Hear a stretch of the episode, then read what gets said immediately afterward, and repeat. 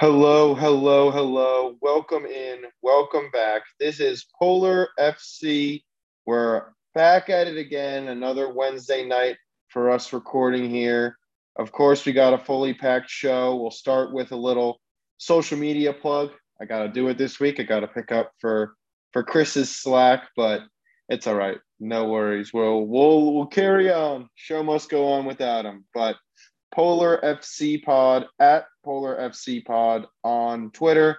Follow us, give us a like, give us a follow, send us some DMs, tell us what to talk about. Um, but yeah, we're here again. It's another beautiful Wednesday. I'm in a different location. I don't know where you guys are at, but how's everyone doing this week?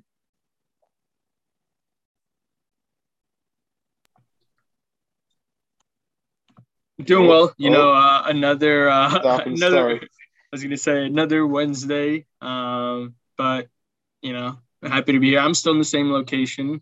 Uh, but I have a lot more free time since I graduated last week. So, um, you know, here to kind of, I guess, fully commit my time to, like we mentioned last week, to uh, Polar Media. How was that? How was that wedding? Didn't you go to? Oh yeah, that that wedding was pretty fun. We went to uh, we ended up going to uh, South Jersey, and then we the after party was in Philly. Which, um, if you guys have not Ubered from Jersey to Philly, don't do it. I recommend you to just. How long is that Uber? Uh, Uber? It's it's not bad. It was like a 20, 30 minute Uber, but what's worse is you have to wait. I waited 55 minutes for an Uber, and on top of that, we paid seventy dollars for it. Yeah, I was gonna say that has to be pretty pricey. What did you go over like right near Camden there? Go over the Yep, bridge? Yeah, yep. Oh, that's that's tough. I would probably, said like- quadrupled the, the toll prices or something, but I would have went. I think there's a ferry that goes like across. I would have I would have opted for that for that option, but I mean, you probably would have had to walk more for that. yeah. Next time, next time I'll keep it in mind. Next next time you you have to travel from uh, New Jersey to Philly. How about you, Yep. Vandy? How you doing? Yeah, I didn't do anything like that. Um, just been here in Atlanta, uh, finishing up school first, or yeah, first year of grad. So now I'm in the summer trying to navigate and read up and enjoy. I know the soccer season is winding down, so I'll be a little sad trying to figure out what to do. But just been chilling. Don't worry. There's lots of excitement coming up, and plus, you can still hang out with us every Wednesday and talk soccer, of course. There you go. All right, so let's get into it. We'll start with, you know, the topic that we always start with. We'll start with the Super League.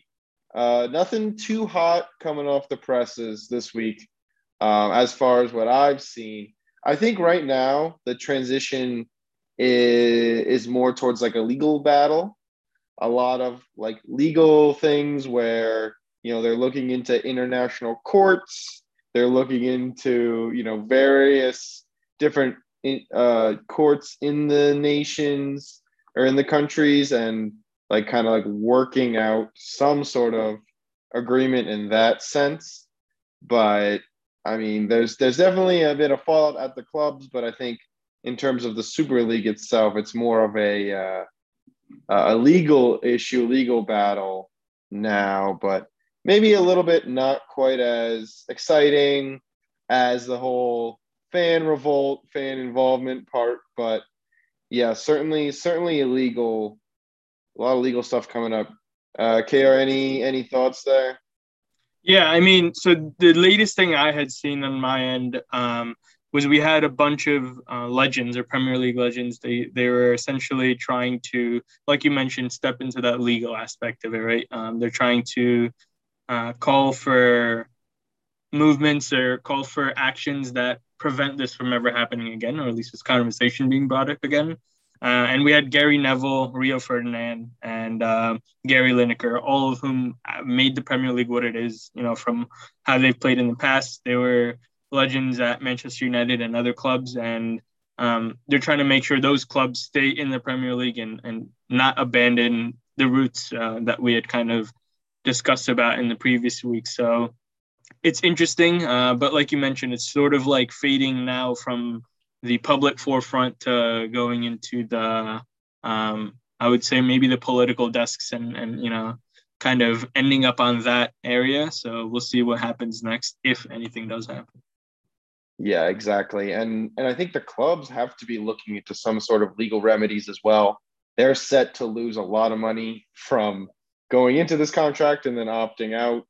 Um, so I'm sure I'm sure the sports lawyers and agencies are all on call uh, for all the different clubs about this. But yeah, that's that's basically it. I think as far as Super League stuff goes. Of course, we'll we'll keep our listeners updated here, but that's that's about it for this week. What I really wanted to talk about this week is the World Cup. So we've got the World Cup coming up in Qatar. Uh, obviously, it's it's a hot button issue uh, with Qatar in general, um, and I do want to start just by talking about like how I how unique the World Cup is, in my opinion. Like I think the only thing that kind of rivals it would be the Olympics in the sense that all of the nations are included on this huge scale. And I think that aspect of it really makes it bigger than just soccer. So, like this week, I think I read something about North Korea, like formally withdrawing from the World Cup. And I'm like, wow, like, you know, like North Korea is in the World Cup. Like, uh, just that that aspect of it is kind of crazy um, and like I said, you know, all of the nations in Qatar being the host, you have to say, like, you know, there are always going to be some like questionable nations or countries where you're like, uh, should should they really get to like be involved in some of these things? But I don't know. I, I'd love to get your guys' thoughts on that, just about like the whole international aspect and maybe how some of the countries and, and international tensions can play out.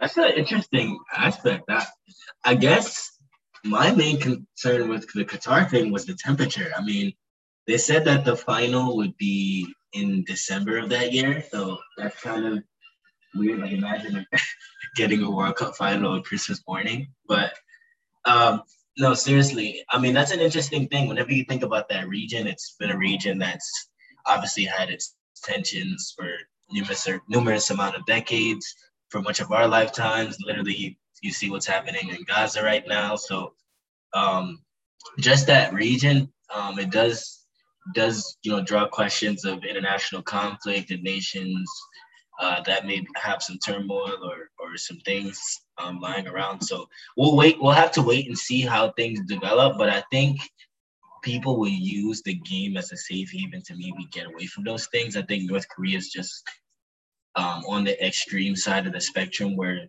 where where the tensions were very high, so they they back out. But I think if there are tensions between nations, we'll probably just see uh, some posters at games like hashtag this, hashtag that, trying to raise raise awareness. But for the most part, I think people are going to use their countries to kind of uh, like where where where where the uh, where the slogans on their sleeve, so to speak. And like if you see a goal scored by somebody, they, they you know go to the camera and do a little heart or something like that, a little gesture to, to to raise awareness. But I don't think it'll come to a point where uh, nations are visibly um, going on the news and making these greater headlines. I think it's just going to be kind of kind of uh, behind the scenes stuff.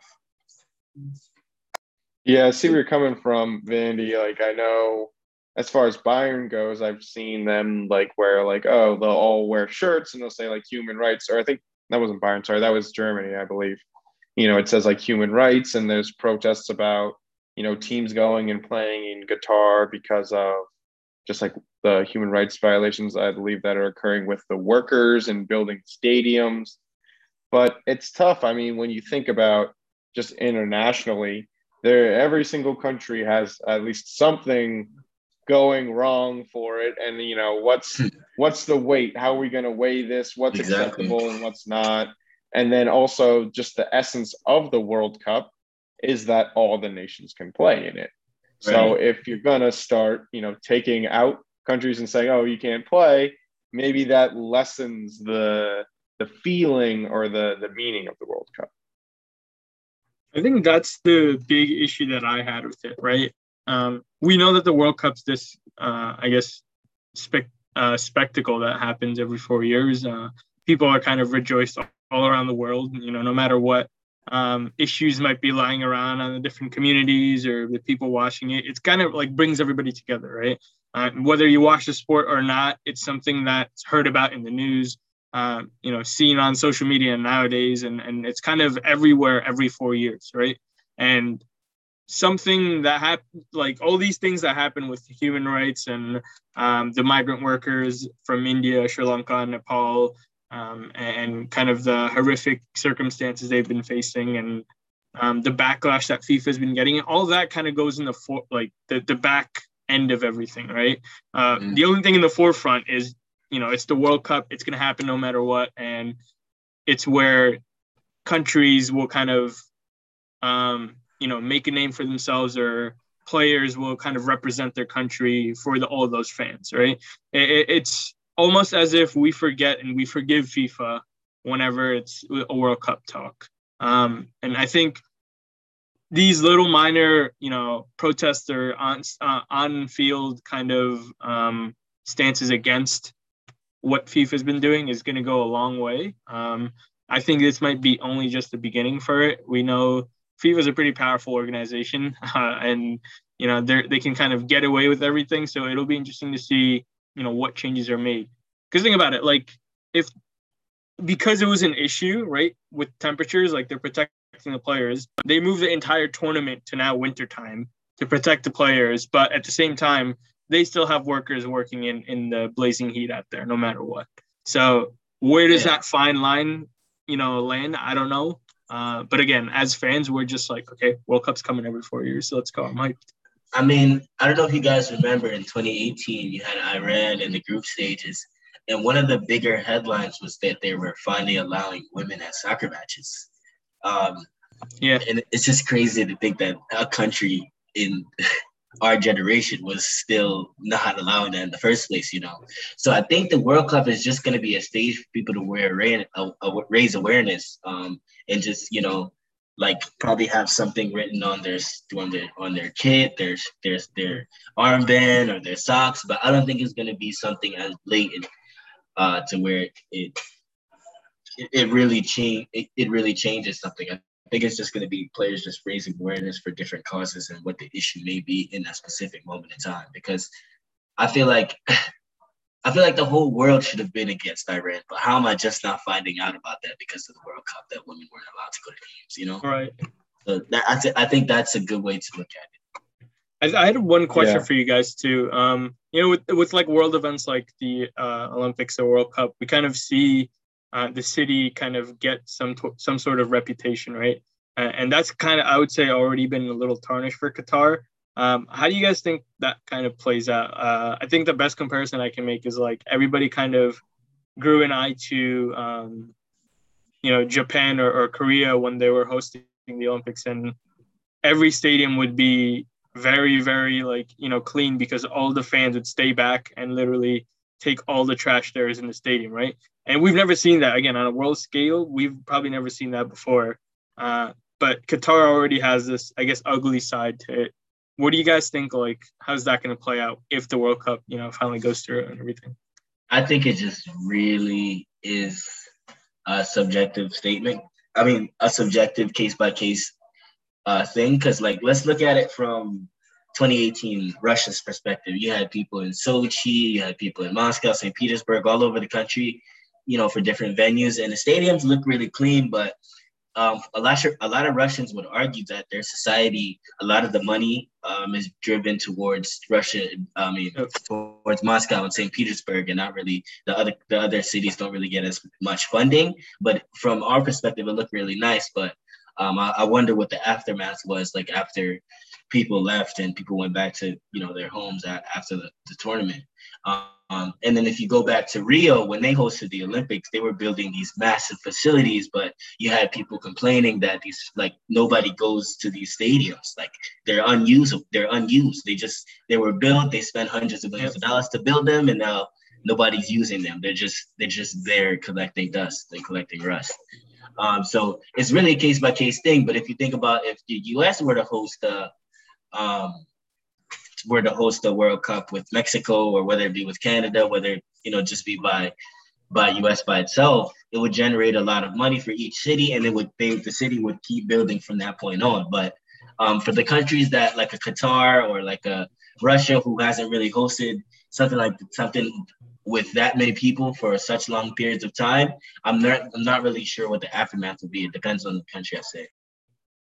Yeah, yeah, Vandy, you brought up kind of something I was going to mention too with Brazil and how they built these huge stadiums, and now basically they don't really use them because nobody needs a stadium that can hold that many people in like a normal sporting event.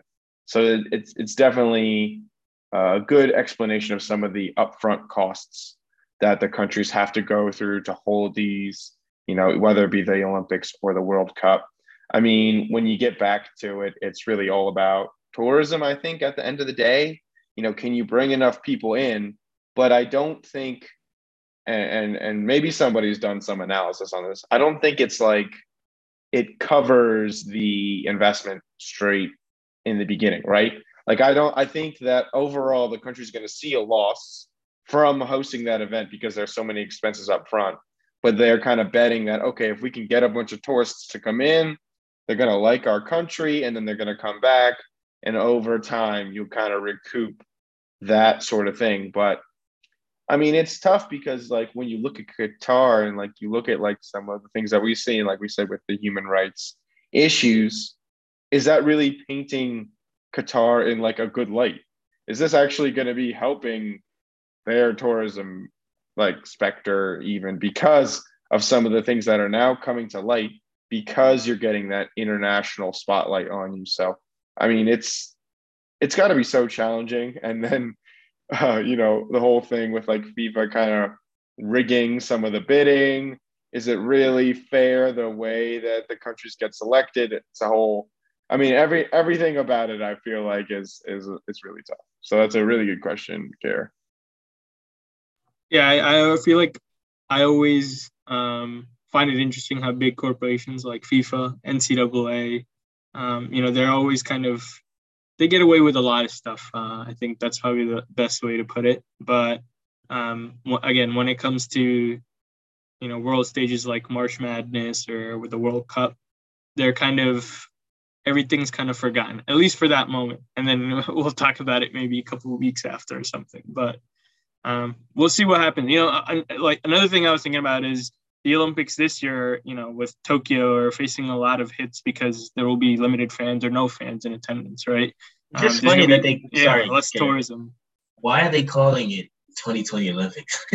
but anyways, yeah, same thing with the Euros, right? They're doing. I think they're in 2020 Euros, so uh, but uh, both of those things, uh, it'll be interesting to see if you know that bounces back in the World Cup, or like you said, Jacob, um, they're just going to keep facing losses, and now they're going to be like billions or trillions of dollars in debt. Uh, so we'll see. Yeah, it's it's possible. It's crazy, and I think you know this actually ties in really well with uh, another thing I wanted to talk about about the World Cup. Um, I think I'm not sure which country it was, for some reason I want to say like Saudi Arabia, but a, one of the countries like formally made like a formal petition for FIFA to like look into hosting a World Cup for men and women every two years. So instead of every four, it would be every two years. And um, I mean, obviously, it's it's been every four years for I'm guessing a little bit now. It's kind of ingrained in how the World Cup works, but when you think about it, maybe every two years could be better if you think about these countries making these investments. Maybe there's more to go around. Maybe you know you can host one now and then in a 20 years from now try to make more out of your out of your stadiums out of your investment but then also you think about the players you know we, we talk about a lot players playing a ton of games can the players handle that is that going to mess up the whole international schedule over the four year period. Um, I don't know. I mean, I'm sure there's a lot that goes into like making this decision to make this move, but what would your guys' thoughts be on uh, a World Cup every two years? Uh, yeah, I've just looked it up. It was Saudi Arabia, that's interesting of a proposal. I don't think they should do it. One because that adds another layer to the chaos that is a soccer player's schedule. And two, it, it takes away from the significance or the value in winning a World Cup. Um, if you have double the amount of World Cups in a 10 year span than you usually would have, then I feel like it takes away from the, the value of winning one. Because it's every four years, it feels much more it feels much more prized like if you talk to any young footballer or player in their prime right now you ask them what's what's what's their what's their number one goal if they don't say winning a european club trophy um, they'll probably say uh, want to win a world cup for my country you know what i'm saying so i feel like if it's every two years then it, it, it won't be it won't it wouldn't be as special and it wouldn't be as uh, like imagine if the Olympics were every two years, you know, it would take take it would take some significance away from the Olympics. The fact that it happens only twice in, in a 10 year span is, is is pretty pretty unique. Yeah. See, for the Olympics, I think it might actually be a little bit more reasonable just because of the way that like people qualify for events. Like I know that some like great talents get kind of like lost in between years and whatnot. But I think for a soccer career, that's not really quite as applicable. But I, I think you make a good point. And I think if it so here's here's what I'm thinking is like if it's every two years, that means that every summer is a World Cup because it'll be men's, women's, men's, women's, men's, women's. I I believe is how they probably do it. And I, I get what you're saying, Vandy. Like I don't know if that would just be like too much. Like every summer to have a World Cup, and maybe it won't be quite as exciting if you don't have to wait a little bit. Kara, what do you think? I think the women's they've already decided to do it every two years, which again I think mm. is you know every too too much too fast, uh, and I don't know. I feel like they're trying to change everything up with the World Cup, you know, way too much than it needs to be. I know for the 2026 they've expanded the teams already because they're going to be hosting in three different countries. Um, and that added I think like 16 more games or something like that. So that's obviously going to help out with um, from a business perspective if that's what they're looking at for changing it to every two years. You already you've already kind of assisted that in one way or another. Um, the only other reason I think they would want to change it is maybe to get players to play more. Um, you know, we we see Messi and Ronaldo only have a shot at the World Cup every four years, but hey, how about headlines of Messi and Ronaldo having a shot at winning it every two years? Um, but again, I feel like that strays away from, I think if people have been listening to all episodes of uh, our podcast, they probably know that I'm a big tradition guy when it comes to soccer. So um, when they're when they're trying to kind of mess with that aspect of it, that aspect of the game, I don't really agree with it um, unless you give me a really good reason for it. So um, again, if there's no purpose for it besides business, I don't think it should be done.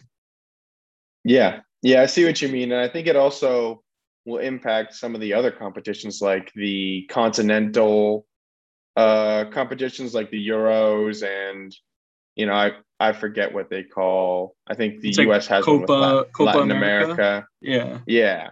Exactly. So it will it will mess up some of these um I guess smaller events but still like meaningful in terms of playing and, and lifting trophies for your country. Um, I think, I mean, by by making the World Cup happen more often, I think it would totally overshadow those other cups, those other international competitions. So, I mean, there's also a, a trade off there as well, but definitely, definitely a challenging thing. Just the the the concept of holding one, and I think to me, like with COVID and everything, and I think just now, um, Bayern for their last game are going to have like 250 fans in in the stadium, like 250 in like a however probably 60,000 at least stadium. Like that's going to be crazy, and to like just even conceptualize going back to like normal after COVID and hosting like a whole World Cup, having all these tourists and managing this whole thing, I mean, it's going to be, I think it's going to be really interesting to see, you know, as we have this like kind of first World Cup back, first large event back, and then followed by the Olympics, if there are going to be lasting changes to these huge events due to COVID and how even just traveling around works. I know, you know, we're in the US. Um, so we've been, uh, obviously, the vaccines have been big.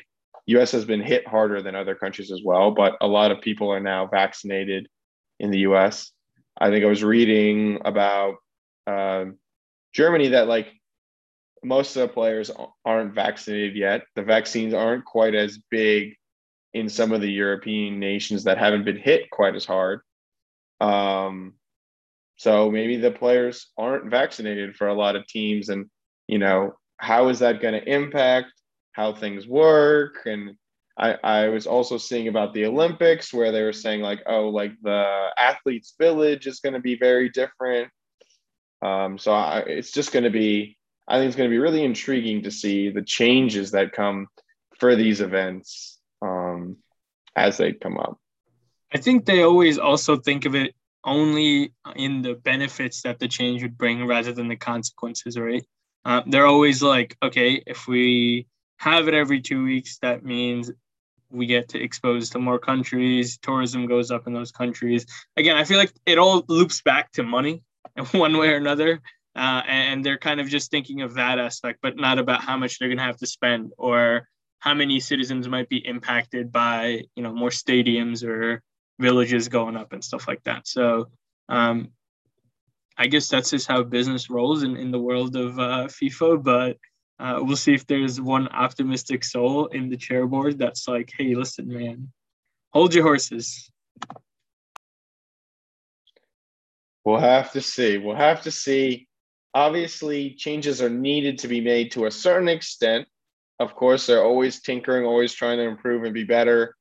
But you know i do feel with with some of the things that we're hearing lately with the whole super league changes to the champions league format now changes to the world cup that there are some significant changes being made. And i know like we're in like a period now after COVID or still having COVID, but probably trying to move past it. And, and I guess people are thinking now would be a great time for change because we just changed from regular and we're trying to get back to some sort of regular. So maybe we make some changes and see where it goes. But I, I do get what you're saying and get where you're coming from, Kara, where you're like, you know, soccer is a lot about tradition there's no denying that tradition is important to the fans, important to the soccer community. Um, obviously, soccer still wants to grow, still wants to gain a bigger audience. Um, but there is so much as too much change. Um, and, and I think a lot of the like current followers and fans will be like, all right, well, if, if there are too many changes, they're not going to enjoy it. They're not going to like it and it's not worth like losing some of your existing supporters for trying to gain so many new ones i think. So it's it's definitely tough. Uh, i think i don't know if i mentioned on the podcast before like one of the uh, club owners were like oh like you know we'll play like a 60 minute game because people are like are like new fans are saying oh like soccer games take too long. And like i mean that's that's just crazy. Like just to like be willing to change the entire like rules of the sport just to cater to like a, a, a new audience that may or may not enjoy the sport is crazy. And i think you know the mlb is is having similar issues to contrast to like american sports but i don't know it's it's definitely crazy and and you're right Kara like it all comes back to the money. Um and you have and you have to have these um you know outbursts and and outcries by fans and by supporters to say hold on hold on hold on. This is about football. This is about tradition. We're doing this because we love the sport. We love the game and not just for the money. All right. So moving on here, and unfortunately, Chris isn't with us this evening, but he would be happy to know. And uh, if you want to catch his rant, you can go back to last episode. Uh, Chris would be happy to know that the Columbus crew have taken some feedback from their supporters Uh, we mentioned last week that they're changing their logo, they're changing their name. Um, they are still going to be the Columbus Crew. They said they met with some of their supporters. They heard the chat boards. They heard Chris spewing his opinions on this podcast and his hatred towards the club. And they said, You don't want to know what, Chris? We're keeping it the crew just for you, Chris. Um, so, yes, Columbus will still be the crew. I think they're still keeping that same sort of uh, logo where it's like the Ohio flag. I think they were going to tweak it to include uh, the number 96 as well, um, and maybe draw a little bit more to some similarities from their last emblem. But they heard the supporters, they heard the fans, uh, and they're making the change. Are you guys excited? Are you relieved? I'm, I'm sorry we can't have Chris here to do his take. I'm sure he would have been uh, overwhelmed with joy. Hey, I would have thought Chris do a backflip on Zoom. but yeah, I mean, I feel like that's one of the first times in recent memory that a sports organization immediately responded to the request of fans in uh, something that is that big. You know, I feel like a lot of times, like I remember when the this is basketball when the Charlotte Hornets or it was the Pelicans when the Pelicans uh, changed their logo and people were saying that the Pelican is ugly and I'm like it's big big mouth and all that. They kept their same thing, but I'm glad to see that they're so interactive with their fans that they can change this under such a short time span. Or who knows, maybe Chris just went up to their office and met with them behind the scenes. Yeah, thanks, Chris. Maybe that's maybe that's why he's not with us on the episode today. Exactly. He's on he's on he's on the red the red eye back to Florida right now as we speak. Maybe even driving. maybe. I mean he he got moving quick. Word got out that Chris was mad and they they changed right back. Did he go down to Florida to have this board meeting with them, or? Uh... Yeah, he didn't Maybe. tell us why he was in Florida. You noticed that he didn't tell us why he was there. he was there and he was angry at the same time. So there you go. Maybe, maybe. We'll see. Chris is full of honestly, behind the scenes. Yeah, he's a mastermind of uh, Polar FC. That's what he is. Uh, I'm not surprised that they did it this quick. To be honest, um, they. I mean, obviously they want to make sure I guess their fans are happy or they buy their merch uh, in one way or another. But um, it's surprising to me that they changed it and they still kept the logo. Uh, I guess they kind of maybe met in the middle one way or another. But um, yeah, I, like Vandy said, you know, it's surprising. I have in modern, I would say, modern sports times, uh, we've never seen anything like this. Uh, I remember do I do remember uh, something about the Niners doing something like this, where they came out with like a new version of a logo or whatever, and and uh, people were unhappy. But uh, like a whole new branding of a team, uh, we we haven't seen that in a while. So um, it's interesting to see that you know the MLS is I guess finally in, in, in the news, but maybe for the wrong reasons. Uh, hopefully that can change going forward, but um, hopefully you know like we said uh, Chris is happy. Hey, they have a big C. Maybe the C's for Chris too. This is all coming yep. together, guys. It's all coming together. Um, I think just to go off that, another thing that I saw today is that a Manchester United uh, ownership is going to meet with the supporters and then get a talk with them and try to gauge where they stand on things. And I mean, it just ties in because it's it's ownership, it's leadership of the clubs, responding to fans. I mean, in this case, seemed to have some sort of a compromise. They kept the name, which I think that was Chris's biggest thing.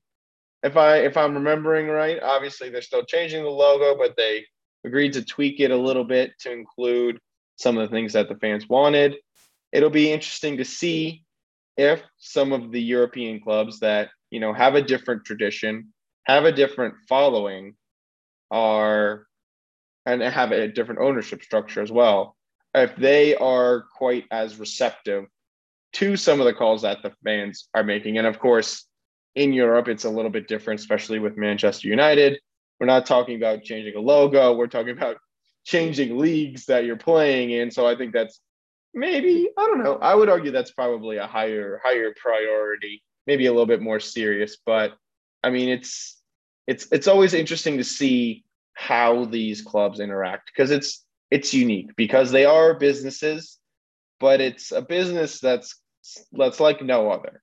The ties are so strong to one geographic area, one fan base that it's it's a really unique I mean business if you if you want to say it's a business. Um so it's it's definitely going to be interesting to see how these clubs react to that. Any any thoughts on uh, on clubs listening to fans? Yeah, I guess the the last thing I would say is uh, it's trending in the right direction where I guess both parties are happy. Um, you know, oftentimes it's those who control the team or you know who worked behind the scenes often have the final say but i feel like the the lever or if you want to call it the pendulum or the the weighting scale or whatever it's kind of evening out in one way or another um, where the fans are having a little bit more impact than they did back in the day so um, and i think a lot of that has to happen with the involvement of social media nowadays um, you know we see fans quickly go and, and have teams or hashtags trending. So that obviously, you know, can be seen by the chair uh, chair board of whatever sports organization it is. So um, I wouldn't be surprised if if you know many leagues started adapting aspects where fans can you know vote for something or have a say or have a spokesperson um, you know kind of be on the board as well. Yeah, yeah, and I think it ties back into kind of what we were talking about earlier with the World Cup and some of the human rights issues, some of the issues that, excuse me, issues that fans may have a problem with, right? The we could see, and it's a little bit more obvious, of course, with the players, with them doing um, anything on the field, anything to raise awareness. We can see that, but I think that there have been some pushback from fans as well. I remember uh, there was a sign outside of the stadium for Bayern before they went to the, I think they were in the UAE to play like some sort of international cup sort of thing. Um, but there were signs about human rights violations. So it's it's clear that at least some of the fans have have similar um, stances to the players uh, on these issues, and you have to wonder that you know, if the fans had more control, if the supporters had more control, would the you know layout of some of the the leagues or the competitions look the same way? Vandy, any any thoughts on this one? Yeah, input is, is always a good thing more than a bad thing, I think, in general. Um, it just depends on the leeway that you give uh, to them. Um, I think they do need to make um, some more decisions when it comes to um, certain internal things. But obviously, as far as transfers go things of that nature, we, we may never get to that point. But I think sometimes it's good to just get um, ears in on the decision that are outside of the organization because sometimes you guys or sometimes guys within a, a, board all have the same vision but they, their vision may not necessarily align with the supporters vision yeah, yeah. See where you're coming from.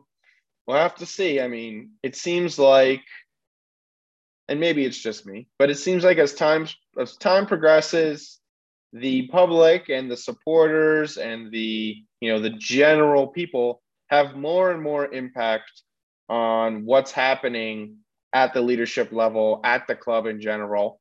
Um, maybe that's just optics. Maybe that's just how how it seems to look, and maybe that's not true. But it's it'll be interesting to see, especially in the wake of the Super League, um, how how the clubs react.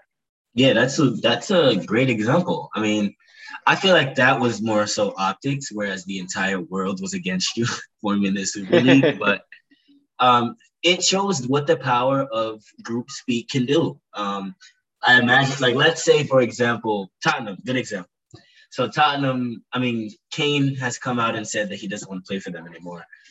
Um, I imagine, like, let's say they they petition and say, oh well, Heung-min wages need to be raised or something. I guarantee you they'll consider that. He's if Kane leaves, he's their most important player and he deserves the money. And it, I, I would say that he would be a little underpaid if Kane leaves. You know what I'm saying? Um, and how would you ensure that he stays? Well, you need to pay him more. And if a fan, if the fans were to protest that in, in front of the stadium, then I think that the board will somewhat consider.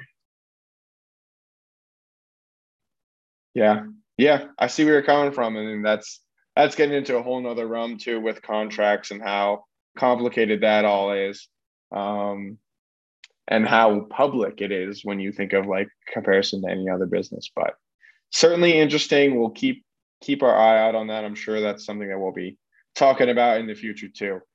Um, for our next topic here, I'm going to toss it over to Kara. You want to uh, intro us in a little? I think you have a, a little talk on some PSG. Yeah. So um, we had uh, Mauricio Pochettino, who is the, uh, you know, I guess this is another segue from the Tottenham talk that we were having a couple of seconds ago, but he was the former manager of Tottenham Hotspurs, and then he was sacked um, after they had failed to progress, I believe, in the Champions League after their pretty decent season that they had um, when we first saw that Son and Kane connection uh, finally come to life. So um, after he was fired, though, he didn't, he wasn't able to find something for a little while, and then he was picked up by PSG and put into a team with Neymar and Mbappe. He was obviously able to, um, you know, pick up the strides where exactly he left off um, with Tottenham and, and kind of go into more winning ways or, um, you know, at least continue the success that he was known for for a long time. And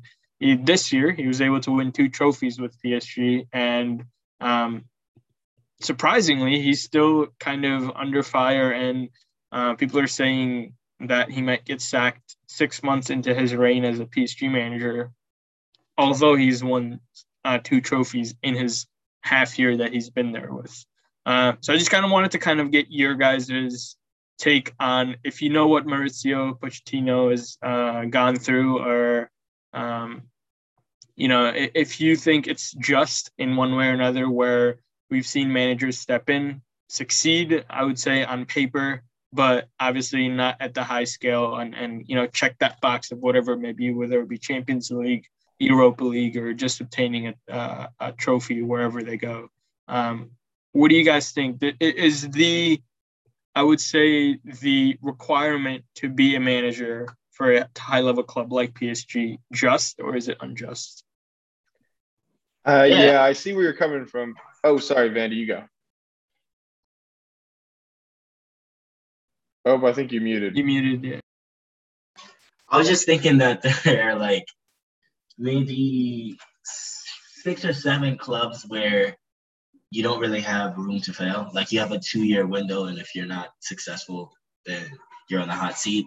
But let's right, like yeah, I would say Real Madrid, Barcelona, Man United, because there's there's such a rich club, PSG, Bayern, um, and then maybe yeah, City and Liverpool too, but their managers are going to be there for a while. Um, Chelsea, you know, we've been in and out. We went through Conte, then we had Lampard, and now Tuchel's doing a good job. But I think that the window is a little bit different there um, because we're still, we're still, uh, we're, we're not we're not dominating our league. You know, we're, we're, we're top four, but we're not as dominant as as Liverpool has been in recent years or or City. But that's aside the point. So basically, at these clubs, I feel like the expectation is warranted because you're one of the richest clubs. And what that means is that you have the money to go out and get the talent. So if your talent isn't, if your manager, if your coach isn't deploying the talent in the way that leads to success, I think that you don't have a room for failure. Like let's say, uh, let's say that, like perfect example when um, what's his name? Arsenal legend went to Toronto and coached, and they were terrible. Why I can't think of his name? Thierry Henry. Thierry Henry, yeah. Yeah, when he went to when he went to Toronto and coached them, they were awful. But he got the whole season to himself because of you know his his uh his resume. So if a if a Pochettino went and coached a a, uh, Wolverhampton, they wouldn't they wouldn't sack him after after two years. They'd give him a little long a little longer, I would think. Um, so it, it, it, just it's just tiers of clubs, and when you get to that level, you don't have much time to, to mess up. It's a sad situation because some some coaches it, it seems unwarranted, but I feel like when you're at such a big club, yes, you have to live up to the expectation because they're paying you the big bucks to do that. I have to say that my reaction to this is that I think that the clubs are a little too harsh. I think that the tendency to switch coaches is a little bit too high for some of these clubs. Like like Vandy mentioned, some of the clubs at the highest level, like I know Barca sticks out where they've been switching managers to try to find a good fit. I think that a lot of the times the clubs might be a little too impatient. I think that it's tough as like a coach and as a player to come onto a club um, and to make that connection, to get used to the coach's setup and formation and tactics. And I think that six months is not enough time. Uh, I also argue that PSG has been doing really well. And I I don't know, you know, I, think the the margin between PSG, who well lost in what the semis this year, lost in the final last year, the margin between where they are now and winning the Champions League or whatever goals that they wanted the coach to accomplish, that margin is so small.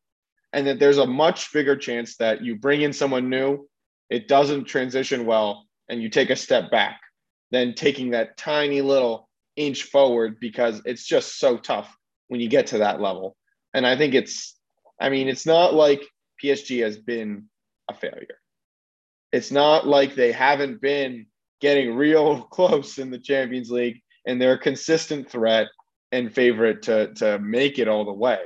No one's sitting here saying PSG is an easy team. In fact, you know me as a Bayern fan, I know just how how tough they are, and I think they deserved uh, the win they got. And I think they're a great club. And I think that if I was PSG, I would be saying, look, stick with our guy. We got him. He's working with the players. We have a good play style. We're keeping our players. I know uh, Draxler just re-signed for them, um, and they're you know in talks to try to get Messi uh, of all players. Um, I would say to stick with your coach. It's going pretty well. It seems like he's got a good contact with the players, and I don't think it's worth it to try to you know make everyone restart, make everyone learn a whole new thing, and go through that adjustment again. That's that's. I don't know. Maybe it's just me. No, it makes sense because when you, I mean, it's like when you get to that top level, like when when when Neymar, and Messi, Suarez were were a tandem, they didn't win Champions League every year. You know, in fact, Real Madrid reeled off reeled off that three-peat. So it's like, even though you have top tier talent, it, it's still not the easiest thing to just nothing is guaranteed. It's just so many good players out there, and just because you have a star-studded lineup and and you bring in an excellent coach, you can't expect him to win everything. You know, so I, I do get that point. I'm just saying, like, let's say you're Barcelona, um, and you fail to make top four with that team. I think he needs to be sacked. I don't care. It's like you're Barcelona. You have to make the top four. But when it comes to a nitpicking thing, like if if a coach is on the hot seat because they lose in the Champions League final, like like a uh, um like if Man if Man City's if Man City's manager doesn't win the final and people say he should be on the hot seat, I think that's a little unwarranted. Like they had a great season, they dominated the Prem for much of the year to to run away, um, and you know they finally secured it. But it's like I mean, making it to the final is still a great accomplishment in itself. You may not get the hardware for it, but that's a wonderful accomplishment. Yeah, I think, yeah. Of course, everyone wants to win trophies, but like, at what cost? Sorry, Kier. Yeah, I, no, that's exact. That's probably the best way to phrase it because I think a lot of people are trying to um, hunt after that dynasty title um, that maybe Real Madrid or Barcelona had back in the early 2000s, right? um, where they won three Champions League back to back with Real Madrid and Ronaldo. They're that title. They're trying to chase that too much, but like you said, at what cost? Um, you're having teams and players kind of leave because of their dissatisfaction of clubs always hiring different managers or you know just um, overall unsatisfactory results from the um, the managers and and the teams themselves. So I don't know where I don't know where the fine line is, but uh, I also agree with Randy in the sense that there should be a certain um, I say level of requirement or a level of success that needs to be achieved for a coach in, a high end club. Uh, so, uh, but I think it's also getting a little out of hand. But in today's age, it's very hard to be like that dynasty back in the 2000s. You have players and teams who are, you know, very different each year, and um, it's just interesting to see how that expectation is still there. Yeah, always tough, always reaching for the top. And we want to see the clubs do that. Obviously, no one wants to see their club say, oh, you know, we're not really trying to win it all. Everyone wants to see their club say, you know, we're going for the top, we're going for all the trophies, and we're going to try to, you know, win a treble or win a whatever. But realistically, it's not going to happen every year. There are lots of good clubs out there. There are lots of clubs that deserve to win hardware and what and can earn it. And you're not going to win every year. That's just, that's the the reality of it, but it's also what makes it fun.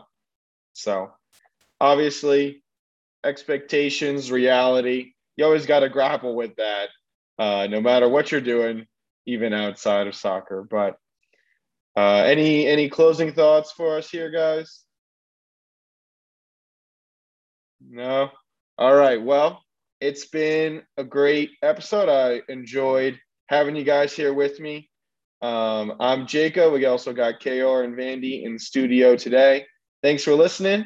Have a great week and uh, catch you same time next week.